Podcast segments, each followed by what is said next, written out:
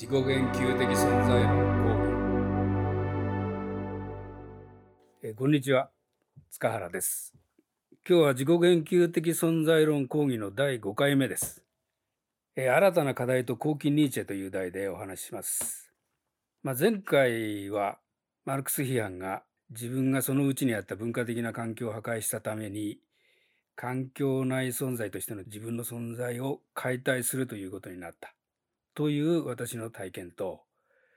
そのことの哲学史的な意味をニーチェと共に考えてみることから始めました。まあ、デカルトとニーチェですかね、本当は。ニーチェ解釈の中で、実存構造の転換とか、ま、存在の際とか、実験という概念に含まれている時間的パラドックスとか、さまざ、まな問題を詰め込んだだけじゃなくて、自分の新たな哲学的な出発点を無理やりニーチェに結びつけてしまったとそういう嫌いがありました。まあそれで混乱を招いてしまいましたが今回は改めて自分の新たな課題からやり直すことにします。まあ自分を起点とするべきだったと反省しているわけです。えではまず新たな企てとその歴史的意味という題でお話しします。新たな企てというのは前回も話しましたけど認識者自身の存在をあらかじめ認識することによって認識者になるという形のものでした。えまあこれまでの講義でお話したように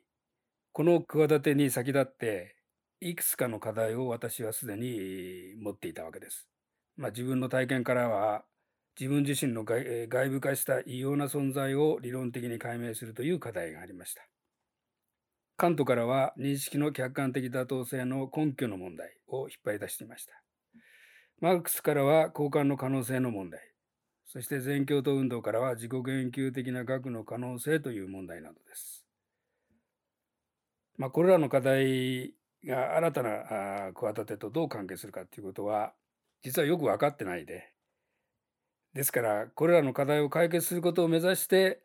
新たな企てが方法的に立てられたかというとそういうわけではありません。それらの課題にどのような連関があるか全く分からなかったわけですからまあその当時の意識から見れば、まあ、結果としては今から見ると関連づけられているふうに思っていますがその当時の意識から見れば、まあ、それはまぐれのようなもので、まあ、半ば内内的な掌握に従って認識者自身の存在を認識することによって認識者になるという課題を立てたと言っていいと思います。まあ、この課題の特徴ですがそれはすでに認識者である者が自己の存在を事後的に把握するというのではなくてあらかじめ認識者の存在を認識することによって初めて認識者になるという点にあります。言い換えるとこの課題は同時に存在可能性の祈祷でもあったわけです。というよりむしろ認識は存在祈祷を目的としていて存在祈祷に使えるものとなっています。認識者を事後的にせよ事前的にせよ自己認識するということは哲学の一つの課題ですけれどもその課題がある存在可能性の実現のために企てられるということです。この課題こういう立て方をすると、まあ、自動的に事後的な自己認識は排除されてしまいます。認識者であることを前提することができないからです。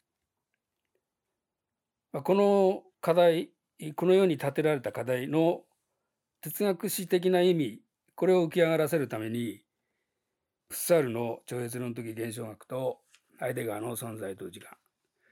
そしてニーチェ、後期ニーチェですけど、を簡単に比較してみることにします。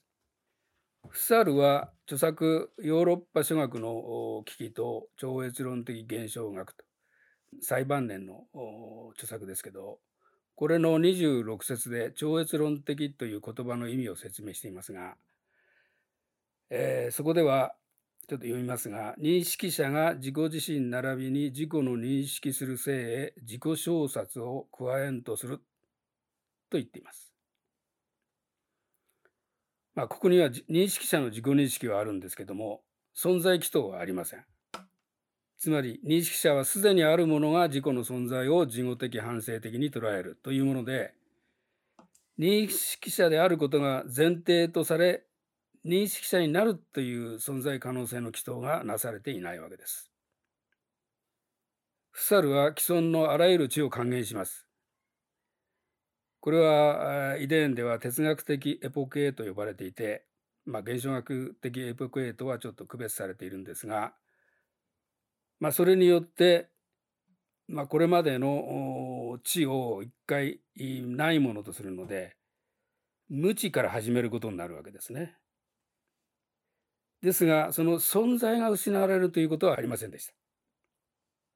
私の場合は既存の理論を批判することで自分がその中にいた文化的環境内存在を解体してしまっているので無知から始めるだけじゃなくて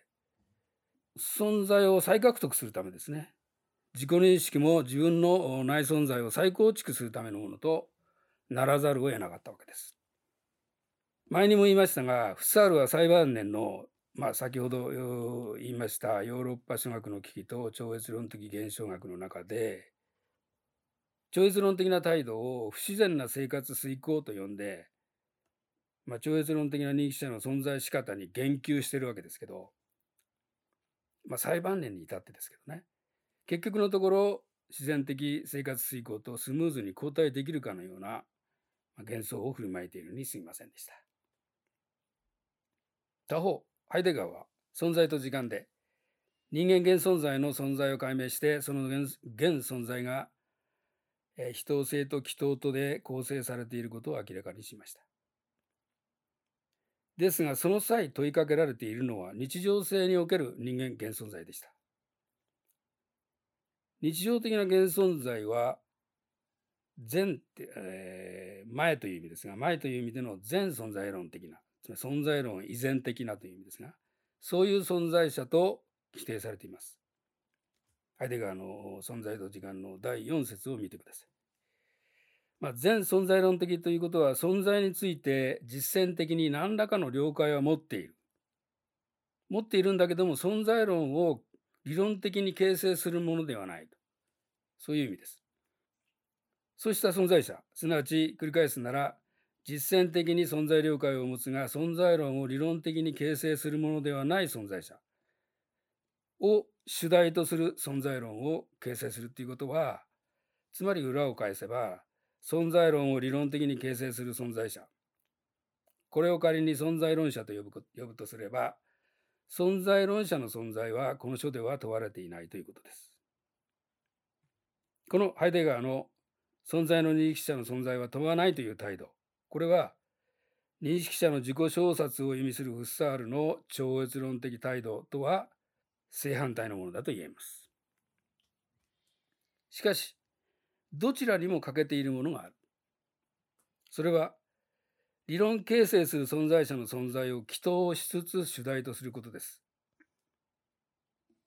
まあ、フッサールにおける認識者の自己調殺には存在可能性の祈祷が欠けていました。他方ハイデガーの方は存在可能性の祈祷は主題化されてるんですけれども日常性ににおけるそれであって存在論者自身の存在祈祷ではなかった。ですから私が祈祷した課題すなわち認識者の存在をあらかじめ認識することによって認識者になるという課題はフサルとハイデガーの間にあってどちらにも欠けているそういう一つの穴であったわけです。私はこの課題を一方では全教頭の運動の中で見た解体的な自己言及性を逆手にとって自己言及性から出発する哲学という課題を立て。他方ではマルクス批判による自己の内存在の喪失から立ち直るための課題として立てたのでしたが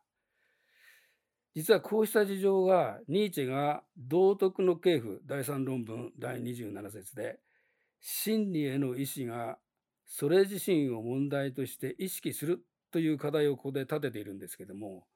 そのもんそそういう課題を立てている事情とよく似ていることに最近気づきました。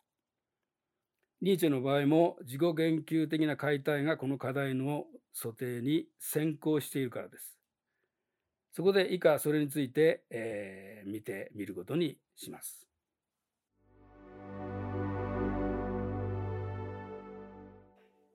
えー、ではそのさっきの引用した文章からに戻ってそこからもう一度やってみましょう。ニヒリズムの到来とは異なる予言をしている箇所の引用ですね。それを読みます。我々の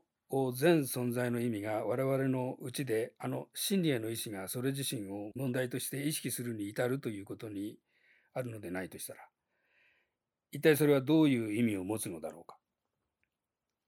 真理への意志がこのように自己を意識するに至るとき、自後それによって疑いを入れぬところだが、道徳は没落する。これこそはヨーロッパの次の2世紀のために取っておかれた、あの百幕の大芝居。あらゆる芝居の中で、最も恐るべき、最も問題的な、おそらくはまた、最も希望に満ちた芝居なのだと。この予言ですね。この予言の意味を考えてみようと。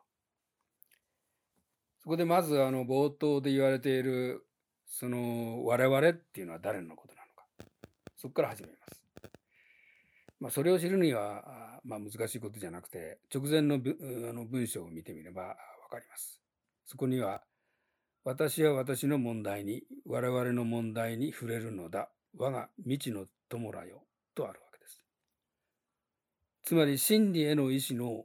自己問題化、意識化という課題は、まずはニーチェ自身の課題で、かつまた、まだ知らない将来の友達の課題であると言っているわけですね。でそこで思い起こさなければならないことは、ニーチェが自らニヒリストを辞任しているということです。先ほど、ローデ宛ての手紙の中でニーチェがブルクハルト・テーヌ、そして自分自身を根本的にヒリストと呼んでいたわけですが、そしてただしニーチェ自身はある何かに到達する逃げ道と穴を見つけようとしているという点で他の2人と違うと。こういうふうに書いていたわけですが、そこで言われているように今、ニーチェは自分のことをニヒリストとして考えているわけですから、ニーチェとニーチェの未来の未知の友となりうる、なる人たちは、要するに、それはあの、ニヒリストだということですよね。ですから、ニーチェと友となりうるニヒリストは、ニーチェ同様に、真理への意志の問題化は、ニヒリスト自身が取り取り組むべき課題だというふうに、まあ、ニーチェは考えているわけです。これをなぜ問題にするかというとですね、実はさっき引用したその我々はいつか新しい価値を必要とすると書かれていた断片がありますがその新しい価値がニヒリズムを前提とすると記されているからです。つまり新しい価値はニヒリズムと関係のないところで建てられるのではなくてニヒリズムを唯一の出どころとしていてそれゆえ新しい価値を立てるにはまずニヒリズムを目指してニヒリズムを体験しなければならないと。そういうわけです。なぜかというと、ニヒリズムはそもそもこれまでの諸価値。まあ、ニーチが問題にしているのは、キリスト教的、プラトン主義的理想です。それが終わりまで考え抜かれた結果だからです。これまでの諸価値が何であったかを知るためには、まずニヒリズムを体験する必要があるわけです。まあ、この部分、ちょっと長いですが、えー、考えていただくために今のところをニーチェの言葉で言い直してみます。力への意志、一切価値の評価変革の試み。この定式で表現されて、今言ったあのこの定式っていうのは、あの、この時期ですね、同じ時期にニーチェが、まあ、主張として考えていたかどうか分かりませんが、えー、集めていた、この題のもとに集めていた断片があるんですね。これちょっと因縁があってあのニーチェの妹がニーチェ氏をそれらの断片を集めて「力への意志」という本にするんですけど、まあ、その時断片に手を加えていて切り刻んだり合成したりしてるんです。それは実はナチスの思想と近づけるためでえー、力づけるためにやられたというふうに改ざんされたというふうに言われています。今ではそのそれらの断片は批判的全集という中で取り集められていて、えー、そういう改ざんなしで見ることができます。えっと、日本の、日本のあの日全集では、あの、理想者の日全集っていうのがありましたが、そこに入っている力への意志という二巻本ありますけど、それはその時の、つまり改ざんされたものを訳したものです。その白水社日全集出しますがね、そこではあのそれらの断片はあの力への意志という本にはなってなくて残された断片という断章という形で集められているだけです。まあそういう疑惑のあるものですがこの定式で表現されているのは原理と課題に関する一つの反対運動である。すなわちいつか未来にはあの完全なニヒリズムにとって変わるだろうが論理的にも心理的にもこのニヒリズムを前提にしておりただただこれを目指しこれを出どころにする場合にしか起こることができない運動だと。というのもなぜニヒリズムの到来は今や必然的なのか？という疑問があるからだと。その訳はニヒリズムの中で自らの最後の結論を出すのは我々のこれまでの諸価値そのものであってニヒリズムとは我々の大いなる諸価値や処理層が終わりまで考え抜かれた論理であって、これらの諸価値の価値なるものが本来何だったかということを探り出すためには、我々はこのニヒリズムをまず体験しなければならないからである。我々はいつかある時新しい価値を必要とする。これがその断片の全文です。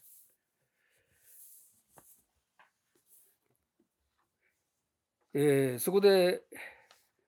考えなきゃいけないことなんですが、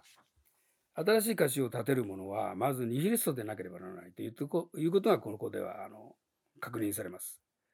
なぜそうなのかといえば、ニヒリズムはこれまでの諸価値の必然的な帰結だからです。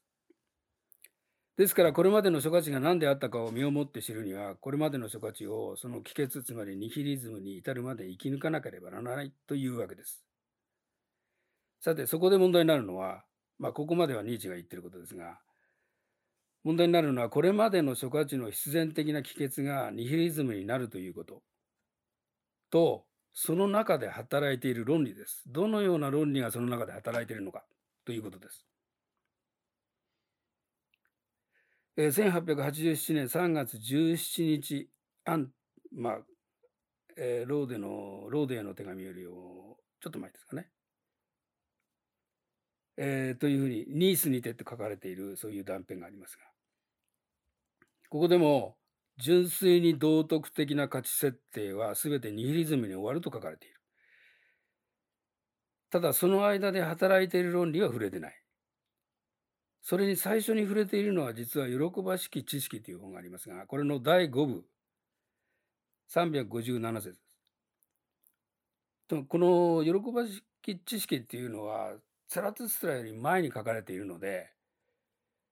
ちょっと一見するとその遡るように思いますが、第5部っていうのは実は1886年に、えー、書かれていて、喜ばしき知識の第5部として、あの、再販するんですね。ですから、この以下で、えー、そそこで問題にこれからするあのドイツ的とは何かということはあの問題にするんですが、それも、えー、チャラズ・ストラ以前じゃなくて以後の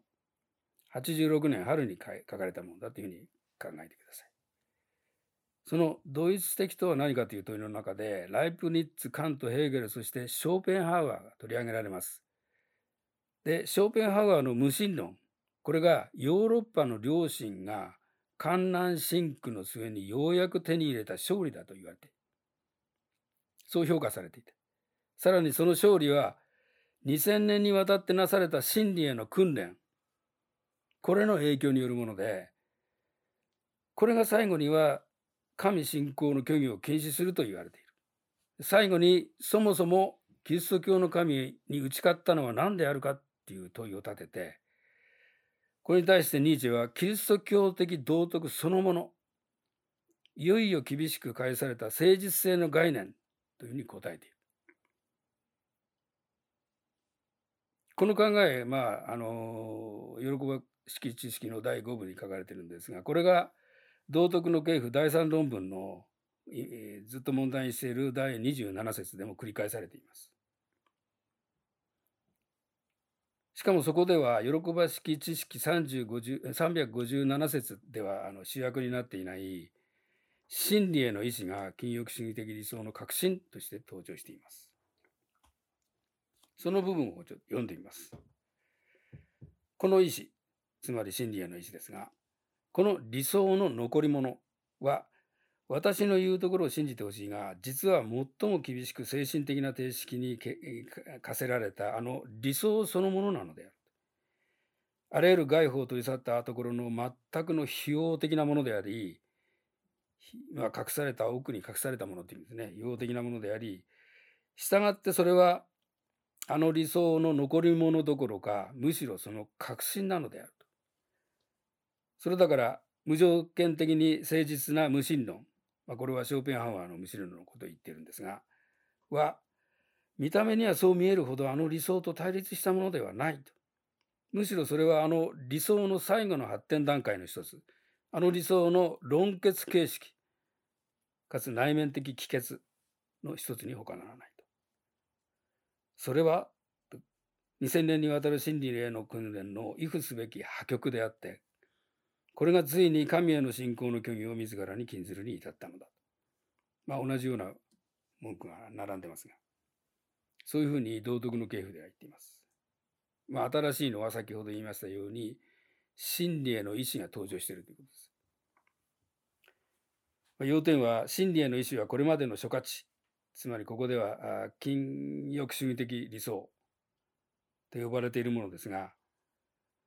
まあ、それの核心であるということ。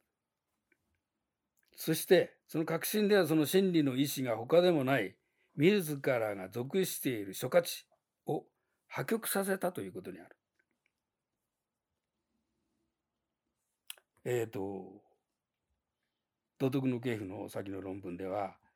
喜ばしき知識357節で言われていたこと、すなわち、キリスト教道徳、特に誠実性の概念、これがキリスト教の神に打ち勝ったのだということも繰り返されています。つまり、言い換えると、誠実性の概念というのは、真理への意志の道徳的な言い換えのようにも受け取れるわけです。要するにニーチェはこれまでの諸価値の解体は、これまでの諸価値が自分の内部で育んだ誠実性、すなわち真理への意志が行ったことであって、外からなされたのではないと言ってるわけです。では自分がそれに属している体系を内部から解体するという真理への意志のこの働き、これはどのようなものなんでしょうか。ニーチェはそれを自己彫刻と呼んでいます。そしてそれが性の本質に潜む法則だと言っています。えー、引用文ですが、あらゆる偉大な事物は自己自身によって自己使用の働きによって没落する。性の法則が性の本質に潜む自己彫刻の法則がこれを欲するのだ。しかし注目されるのはですね、それに続く文章です。汝自身の制定したる法に服せよという叫びは、ついにはいつも立法者自身に向けられるのだ。すぐ後にこう書いてあります。この文章は、まあ、自己言及的存在論の立場からは決して見過ごすことのできない文章です。なぜなら言うまでもなくこの文章は自己言及性を、しかも二重化された自己言及性を表現しているからです。つまり、ニーチェの言う自己彫刻において駆動している論理は、実は自己研究性の論理だったということになります。そこで改めてニーチェを自己研究性について、ニーチェと、まあ、自己研究性ということで、えー、簡単に振り返ってみることにします。ニーチェと自己研究性っていうのは実は縁がありまして。えっと、まあ、前回ニーチェの前期を取り上げたんですが、今回は後期のニーチェがテーマになってますが、この後期のニーチェっていうのは、具体的には、サラトゥストラ以後のことです。つまり著作で言うと善悪の悲願とか道徳の系譜。それから以前の著作への再帰的な序文を書いたものがあって再販してるっていうのはこの時期は続くんですね。悲劇の誕生とか人間的あまりに人間的とかこういう書稿とかのその序文を書いてるんです。書いては新しく出している。と以前の著作に対してまあ再帰的な関係になるわけですけどそして、えー、喜ばしき知識の第5部さっき取り上げた第5部もそうです。また力への意志一切の価値の価値転換という無数のプランや談笑が書かれている。さらには発狂に先立つ著作。発狂するのは1889年なんですけど、1888年に書かれた著作がある。ファグナーの場合、偶像の黄昏、反キリスト者、この人を見よ。こういうのを書き残している。こういうニーチェです。ニーチェの思考活動っていうのは前期、中期、後期というふうに分けられたりもするんですけど、そのどの時期にも一貫した性格が見られます。それは何かというと、まあもうさせられていると思いますが、自己言及性です。前回扱った前期のニーチェでは、例えば、ショーペンハウアーとの出会い。まるで自分のために書いたんじゃないかっていう出会いがありましたよね。あれは体験としての自己言及性というふうに見られます。で中期の中心的なテーマは永遠回帰、永劫回帰や力への維持ですけど、これらのテーマにしても自己言及的な性格が伴っています。例えば、サラツストラっていうのは永遠回帰の、永劫回帰の教師なんですけど、教える人なんですけど、永劫回帰を説くサラトストラ自身が永劫回帰するというふうに考えられてい。これは第3部の回遊に向かうものというところで書かれています。それから力への意志。これもまた自己言及的です。まあ、これについては、まあ後で詳しく見ようとは思いますが、時間があるかどうか分かりませんが、それを評価する諸価値を定立する。つまり力への意志っていうのは価値を定立するんですが、その価値は価値に従って自分を評価するっていう構造を持ってます。えでもこういう今挙げたような自己言及性っていうのは実は究極の自己言及性とは言えないんですね。というのも例えば永遠回帰は自己言及的な性格を持ってるんですけどその自己言及的な性格そのものを主題的に表現してはいないわけです。それが表しているのは等しいものが永遠に回帰するっていう思想であってこの思想はそれを説く教師つまりザラストラに自己言及しますがこの自己言及性そのものは表してないわけです。これに対して究極のとここで言うのは自己言及性を主題とした思想が実践的にも自己言及的な性格を持つことです。つまり二重化された自己言及性。いわば自己言及の自己言及です。先ほど見たあの言った道徳の系譜の第三論文27節からの引用がありましたね。あれは形式的に見るとこうした二重化された自己言及を表しています。えー、もう一度見てみましょう。汝自身の制定したる法を服せよ。法に服せよ。という叫びは、ついにはいつも立法者自身に向けられるのだと。こうありました。でまず、括弧内の命題、つまり最初の命題ですね。汝自身の制定したる法に服せよ。この命題。これは自分が制定した法に制定者自身が複製と言っているわけですね。ですからこれは明らかにこの命題自己言及的です。そしてさらにこの命題の内容が現実の立法者自身に向けられるとしているわけです。だから自己言及性は二重になってるわけです。つまり、ここでは立法者は単に自分が制定した方に従うのではなくて、自分がした制定した方に従いなさいという命令に従うということになるわけです。繰り返しますが、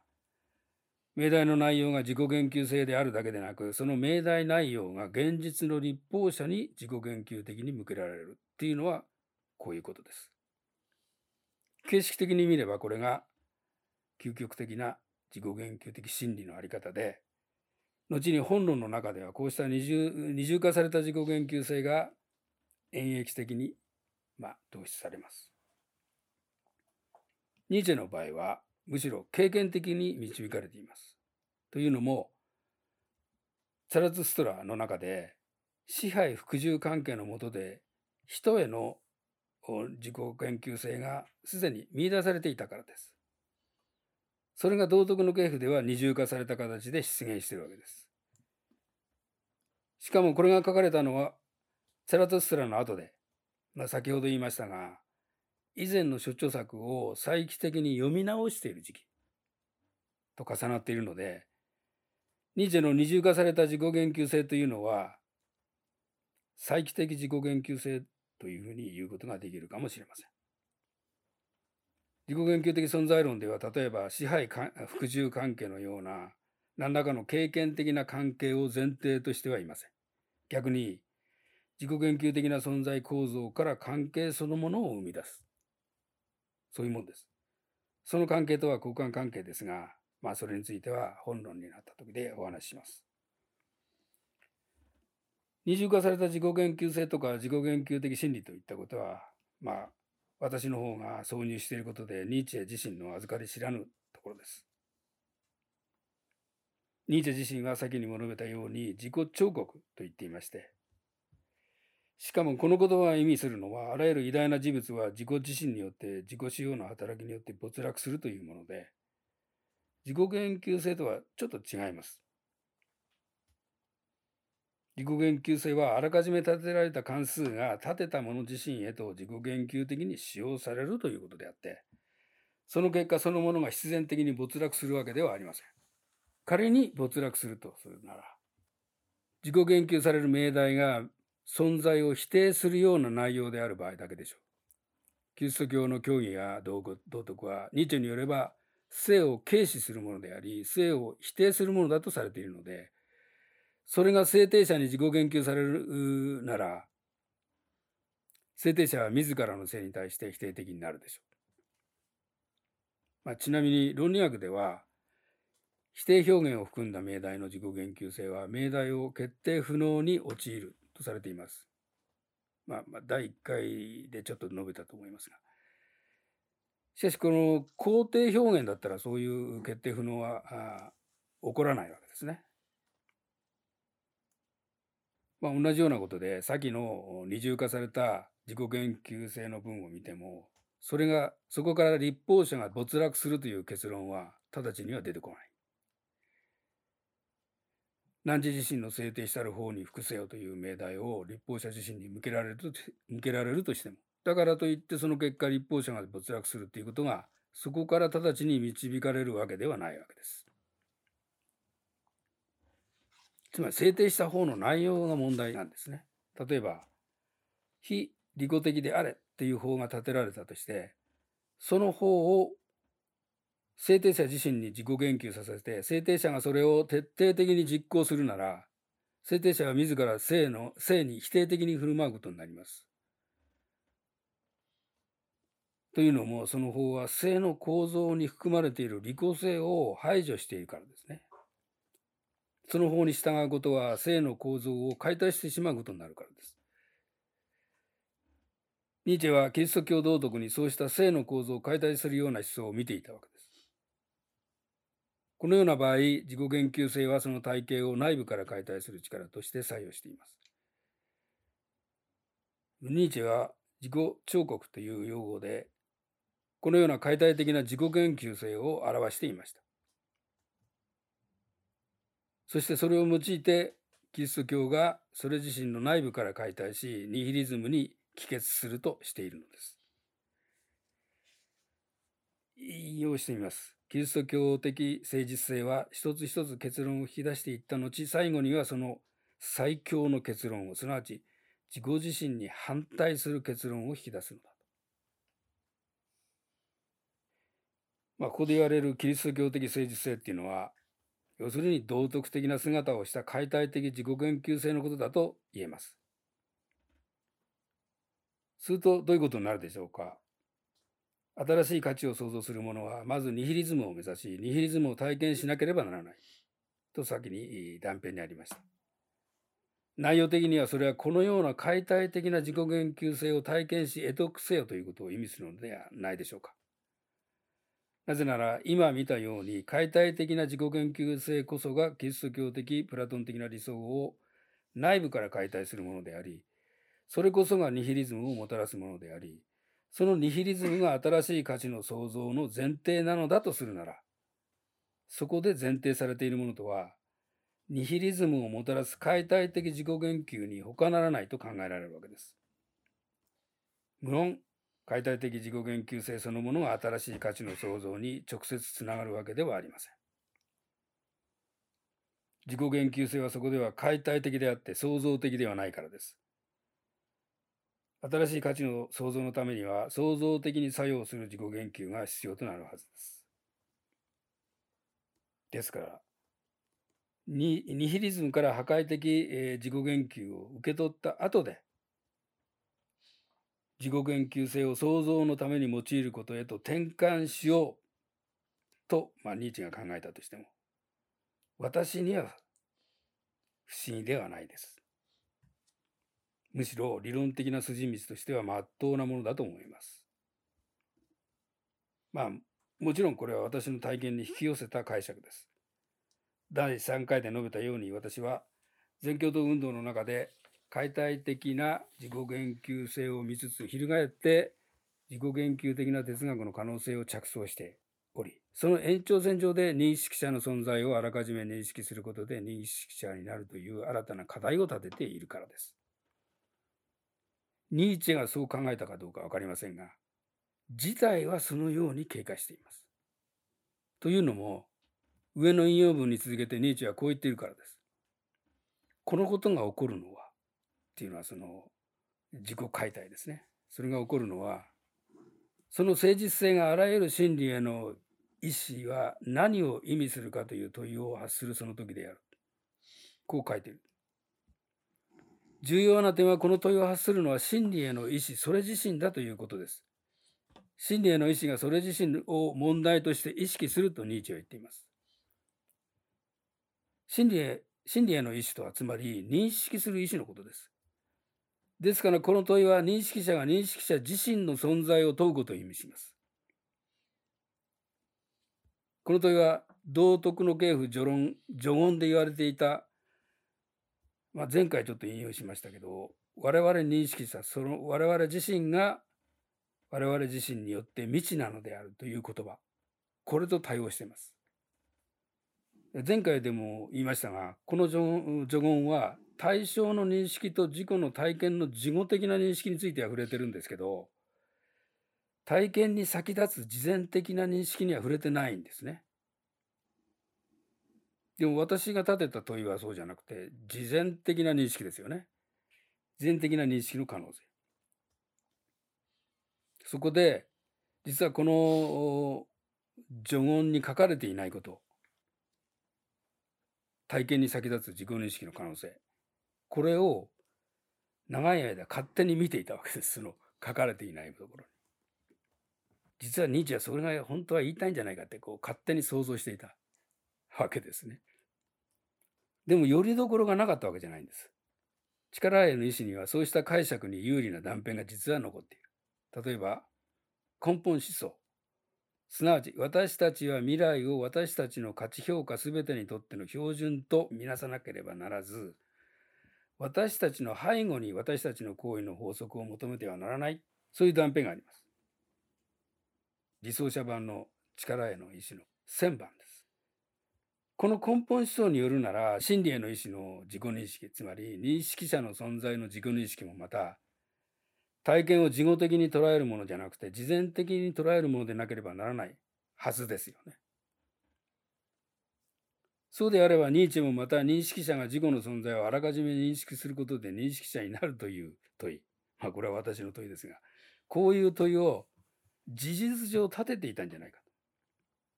とも思われます。しかし実際にはニーチェはこのような問いを明確には立ててはいない。なぜでしょうか？それにも理由があります。実を言えば、真理への意志が何であるかについては、すでにニーチェは答えを持っていた。ツラツスラ第2部。これまた自己彫刻という題で題された章で、ニーチェは真理への意志を力への意志に還元しています。力への意志としての真理への意志、それがニーチが持っていた答えです。では力への意志としての真理への意志っていうのはそれはどのようなものか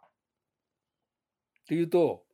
サラトストラでは真理への意志は存在する一切のものを思考しうるものにしようとする意志というふうに規定されている。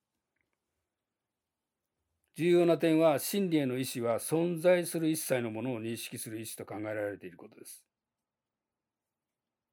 存在するものを捉えるということ。それはすでになったものを事後的に捉えるということです。これからなるものをあらかじめ捉えることではないんです。1887年秋に道徳の系譜の後で書かれたと推定されるある断片があるんですが、えー、断片番号9の60です。そこでは、あるものがカクカクしかじかであることを認識する。ということと、あるものがカクカクしかじかとなるように行動する。この2つが対立させられていて、この対立は力、この場合の力はクラフトですが、マーツじゃなくてクラクラフトで。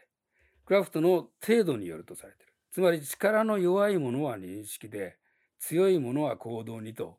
エネルギーの強弱によって対立させられているわけです。ですが問題はこの対立が私がずっとこの回言っている課題ですね。認識者が自己の存在をあらかじめ認識することによって認識者になるというこの課題。この課題に含まれている2つの要素。つまり認識と行為ですね。これが分離しているということです。真理への意志はニーチェにとってはあらかじめすでにあるものを事後的に捉えることとみなされていたわけです。ツラツストラの中で。ですからそれは認識と行為を結合することができなかったわけですよね。前の自分の考えを捨てなきゃならないから。まあ行為にとって必要なのはあらかじめ目的を立てるということですけど事後的に捉える認識っていう場合にはこれ目的立てる必要はない。そこで真理への意志にはそういう能力はないというふうに規定されるんです。例えばこういうふうに言われています。何があるのかを確認しようと欲するだけの認識者は、それがいかにあるべきかを何ら決定し得ない連中と言えようと。ちょっと見下したような言い方ですけど、そういうふうに言ってる。